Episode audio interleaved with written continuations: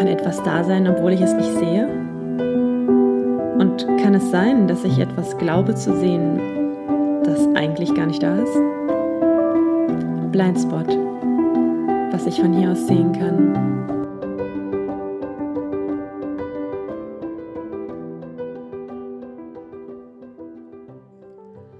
Heute möchte ich mit euch über eine sehr, sehr unterschätzte und über eine sehr überschätzte Liste sprechen. Und die überschätzte Liste ist die To-Do-Liste. Das machen wir ja alle. Wir machen gerne To-Do-Listen und schreiben uns dann darauf, was wir an dem Tag machen wollen.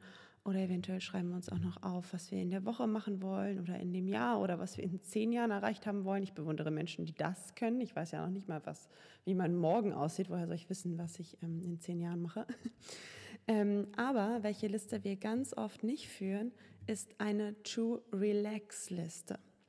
Und diese Liste äh, habe ich vor einiger Zeit bei mir mal eingeführt, weil mir mal aufgefallen ist, dass ich auf meine To-Do-Liste immer nur die Sachen packe, die so, mh, mm, ja, diese Projekte sind, die man erledigen muss. Ich schreibe aber nicht auf meine To-Do-Liste, dass ich mir auch Mittagessen kochen muss oder dass ich mir Frühstück mache oder dass vielleicht auch mal schön wäre, zwischendrin eine Pause zu machen.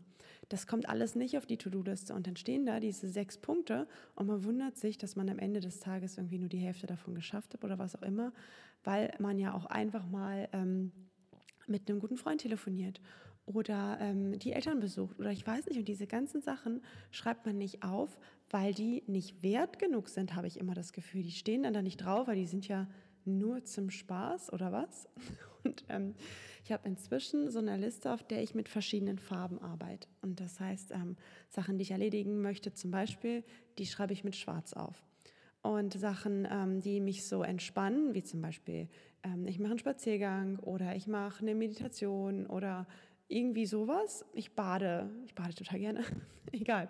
Die schreibe ich mit Blau auf und Sachen, die mir so Freude bringen, wie ähm, ich gehe Beachvolleyball spielen oder ich gehe tanzen oder ich treffe mich mit Freunden oder so, die schreibe ich in Rot auf.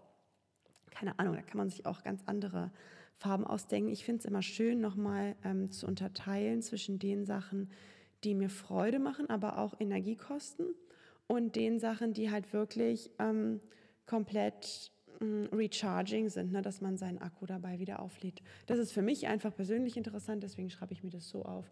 Man kann auch ähm, Listen im Sinne von, ich mache was draußen oder ich mache was in der Natur oder mm, ich schreibe mir auch manchmal gerne auf, was sind so Sachen, die ich erledigt habe in meiner Wohnung. Das entspannt mich manchmal auch total und ist ein anderes To-Do, als jetzt ähm, die Kolumne fürs Volleyball-Magazin zu schreiben oder irgendwie sowas. Ne? Mm.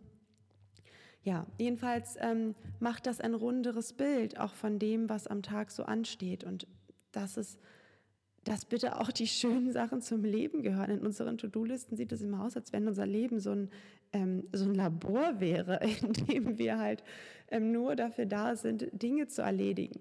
Und manchmal ist es ja auch so, dass genau dieses eine Treffen mit dieser einen Freundin ähm, was ganz anderes bringt, als ich dachte. Ne? Ich habe das ganz oft, dass dieses Treffen mit Freunden inspiriert mich zu einer neuen Podcast-Episode oder es hilft mir dabei, ähm, einen Text irgendwie anders zu formulieren, weil jemand ein Wort benutzt hat, das mir total geholfen hat. Oder ähm, ich, ein, ich lese ein Buch, sprich, das gehört eigentlich in meine blaue Kategorie, das gehörte zur Entspannung. Und ähm, dort in diesem Buch habe ich dann aber in meiner ganz, ganzen großen, tiefen Entspannung ähm, eine Formulierung gefunden, die, ähm, die etwas umschrieben hat, was ähm, ich die ganze Zeit schon irgendwie formulieren wollte oder was auch immer. Ne? Oder ich lese irgendwas über jemanden, der eine schöne Wohnung hat und das motiviert mich dann dazu, den Balkon zu bepflanzen oder was auch immer. All diese Dinge. Jedenfalls möchte ich äh, gerne alle dazu anhalten, sich auch mal eine To-Relax-Liste zu machen. Wirklich. Und nicht immer nur ähm, diese vermaledeiten To-Do-Listen. Ähm, und was ich auch noch interessant finde, das würde mich interessieren. Macht ihr, ähm, seid ihr Durchstreicher oder Abhaker? Also wenn man eine Sache erledigt hat, ähm, dann kann man jetzt zum Beispiel, ich mache vorne immer so ein Kästchen und dann hake ich dieses Kästchen ab. Und, ähm, oder man streicht halt dieses To-Do durch. Ich weiß, dass ich das irgendwann mal, habe ein Interview mit dem ähm, mit dem Präsidenten des Deutschen Handballbundes geführt und er hat mich dann gefragt, ob ich Durchstreicher oder Abhacker bin. Und ich glaube, ich meinte, ich mache beides. Und er hat sich total gefreut und hat so seine Hände hochgehoben, so dass ich mit ihm einen Handshake machen sollte. Und ähm, weil er sich darüber so gefreut hat. Es ist so lustig, ähm, welche Sachen es so gibt, bei denen man ähm, sehen kann, ob man mit jemandem matcht oder nicht. Und dann nimmt man sowas wie, äh, ob wie man die Kästchen an so einer To-Do-Liste abhakt. Das finde ich, ähm, find ich sehr spannend. Ja, und was ich auch mache, mein Blick fällt gerade darauf, ähm, ich habe so ein Board, an dem man mit, ähm, ach, wie heißen denn diese, wo man halt wieder wegwischen kann auch, ne? Wie so ein Whiteboard, genau. Und da schreibe ich immer auch auf, was wir einkaufen oder nicht, oder weiß ich nicht. Und ähm, ich hatte früher mal so eine Küche, wo alles in Schubläden war. Ich liebe das. Jetzt kann man das so rausziehen und dann hat man in, in dieser Schublade, in dieser tiefen Schublade den ganzen Überblick. Und unsere Küche jetzt ist auch sehr, sehr schön, aber ich mag nicht, dass wenn Sachen in so einem Küchenschrank sind, denn die Sachen in der dritten Reihe, die verschwinden aus meinem Sichtfeld und dann weiß ich nicht mehr, dass ich sie habe und dann kaufe ich was Neues ein und dabei hatte ich es eigentlich. Oh. Deswegen habe ich jetzt angefangen, auf dieses Whiteboard immer ein, zwei ähm, Spalten zu machen und auf der einen Spalte steht ich habe und auf der anderen Seite steht ich brauche. Und ich schreibe mir tatsächlich auf, ich habe Kartoffeln, ich habe Süßkartoffeln, ich habe Spinat, einfach, dass ich auch weiß, dass ich das in einer Gefriertruhe habe, weil ich es tatsächlich, wenn ich es nicht sehe, ich vergesse das. Es, es gibt mit meiner Mitbewohnerin auch den Running Gag, es gibt einen Post-it, der klebt an unserem Kühlschrank, da steht Zitrone drauf.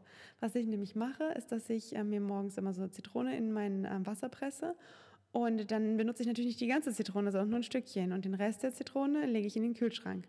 Am nächsten Morgen stehe ich auf, habe vergessen, dass ich gestern eine Zitrone angeschnitten habe und schneide die nächste auf. Inzwischen sind dann drei angeschnittene Zitronen im Kühlschrank. Und deswegen gibt es jetzt diesen Post-it speziell für mich.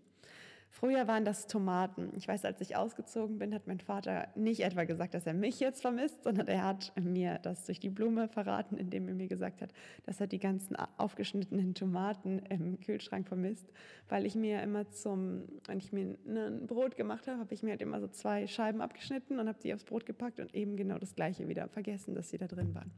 Ja, mir hilft das jedenfalls enorm, mir aufzuschreiben, was ich habe, damit ich einen Überblick habe ähm, und dann, ähm, ja, und, und dann auch immer zu wissen, was ich neu kaufe. Oder manchmal schreibe ich mir auch auf, welche Gerichte ich im Kopf hatte, weil ich das einfach ansonsten vergesse. Es ist manchmal schön, den Alltag ein bisschen einfacher zu strukturieren.